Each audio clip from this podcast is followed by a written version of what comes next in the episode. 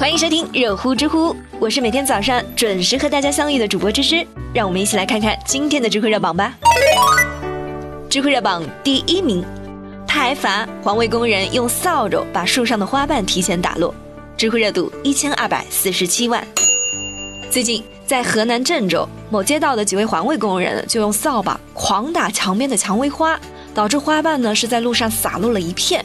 然后记者就问他：“哎，为啥要这样做呢？”环卫工人的回答也是特别的心酸啊！要是不这样，领导就会来拍照罚款一百块，我们一天才赚七八十呀！这不，不到一个月，这都已经换了四个人了。知乎网友小浪哥就说了：“嘿，这没毛病啊，要我我也打，我一天累得够呛的，你还让我带二十块，这谁愿意啊？再说了，这地上有花瓣，它不浪漫啊！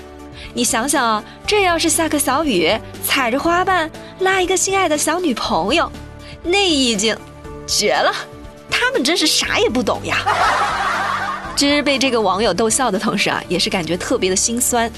环卫工人呢，本来就是一个比较辛苦的群体，他们的工作环境也很艰苦，而且大部分都是老弱病残，拿着本来就不多的工资，还要经常担心被罚。像花瓣、落叶这些本来就是大自然的产物，我们为什么要把这些当垃圾呢？而像我们每天都住在城市里面，这也是我们亲近大自然、感受大自然的一种方式啊！还不如就让这些花朵落叶的自然的落下，让春夏秋冬留在城市的每一个角落。其实去年年底的时候，郑州环卫工人用高压水枪打黄叶，这个新闻呢就引发了很多网友的关注。当时环卫工人的说法是，领导要检查，要求看不到一片树叶。事后，当地也表示会约谈相关的负责人。让人没想到的是，现在又发生了扫帚打落花瓣的事儿。环卫工人打花瓣，它确实是不对，但是根源在哪儿呢？在于这种不人性化的管理方式和制度。好的制度呢，应该是让员工不犯错，这不是逼着员工去犯错吗？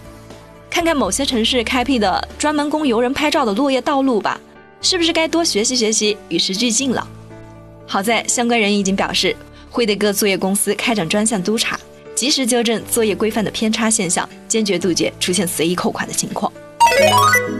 知乎热榜第二名，如何看待四十二岁女博士相亲要求对方年薪三百万，说是熬了四十多年了，降低标准划不来。知乎热度七百四十五万。最近这条新闻又被刷上了知乎热点。事情是这样的，去年在北京的天坛公园附近有一场相亲活动。现场就有一份四十二岁的女博士的征婚帖，引起了很多人的注意。有人觉得好奇，就特意打电话过去问了一下。女博士就说了，自己的对象呢，必须要年薪三百万以上，并且要有车有房，还要本地户口，年龄呢不能超过四十二岁。后面又说了，最多大三岁，说自己已经熬了四十多年了，降低标准划不来。这个新闻是一报道出来，就引发了广大网友的吐槽。很多人都怀疑这个事情的真实性，有网友就说了：“嘿，哪有女博士这么蠢的呀？我要是个男人，我年薪三百万，我为什么要找一个四十二岁的女人呢？而且爱情也好，婚姻也好，难道最基本最关键的不应该是情投意合、志趣相当吗？最多再加上相匹配的教育背景或者是家庭背景，我觉得就差不多了。把年薪几百万作为择偶的首要条件，讲真的，这个女博士的书。”也算是白读了。也有网友说呀，像能提出这种条件的女博士，估计自己的条件也是非常优越的。都这个年代了，人家定什么条件那是她的自由啊。如果说没有找到适合这个标准的，大不了就不结婚呗，干嘛要委屈自己啊？我觉得她对待爱情和婚姻的态度特别正确。嗯，真没啥特别想说的，只是突然想到了三毛在回答荷西“你想要嫁一个什么样的人”的时候说的那句话：“看得顺眼，千万富翁也嫁。”看得不顺眼，亿万富翁也嫁。如果是你的话，那只要吃够饭的钱就够了，是吧？如果那个人是你的话，我可以什么都不要；如果不是，那还是给我面包吧。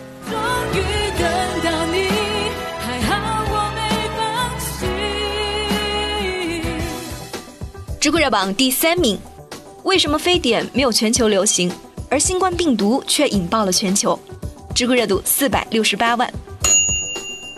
二零零三年爆发非典的时候，相信很多人印象都很深刻。知记的那会儿，每天上课，教室里面都是各种刺鼻的消毒水和白醋的味道。还好，最后我们打败了它。而今年的新冠病毒是更加的可怕，到处都是停工、停产、停学，甚至是在全世界都开始爆发。这到底是什么原因呢？知乎网友阿和就说了：首先呢，虽然他们都是肺炎，但是却有很大的不同。非典呢是非常的凶猛的，只要是发病就是重症，直接就被送到医院隔离了。这就在一定程度上呢延缓了病毒的传播速度。而新冠肺炎是病毒里面的顶级玩家，喜欢温柔一刀。他感染的症状很轻，仅只是咳嗽和发烧。很多病人就算是感染了病毒，他都意识不到，甚至还有很多无症状的传染者。所以二次传播的速度很快。之前就有人提出了，这个病毒会不会像非典一样，到了夏天它就自然的消失了呢？而实际情况是，新冠病毒并不像非典病毒，它能够在五十六度以下的环境存在，而且还能够存活一段时间。所以病毒在夏天消失，基本是没有希望。再一次啊，现在的交通运输能力实在是太发达了，从病毒爆发到全国蔓延，只用了半个月的时间。像我们离世界的距离呢，坐个飞机也就一两天的时间。所有的飞机、火车、轮船，就相当于在给新冠病毒的传播铺路。估计也只有人迹罕至的南极、撒哈拉才能够避免新冠病毒的光顾了。还有一个重要的原因就是，我们国家的防疫工作做的实在是太优秀了，给了其他国家错觉。他们觉得新冠病毒的死亡率并不高，只不过是大号的流感罢了。所以从官员到老百姓，很多人都没当回事儿，甚至还把精力放到了嘲讽中国上。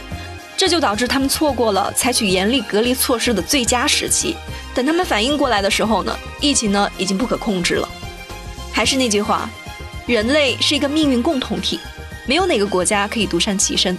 面对疫情，唯有团结合作，才能够最终的战胜它。好了，有趣有料尽在知乎，今天就到这啦，我是芝芝，我们明天见啦。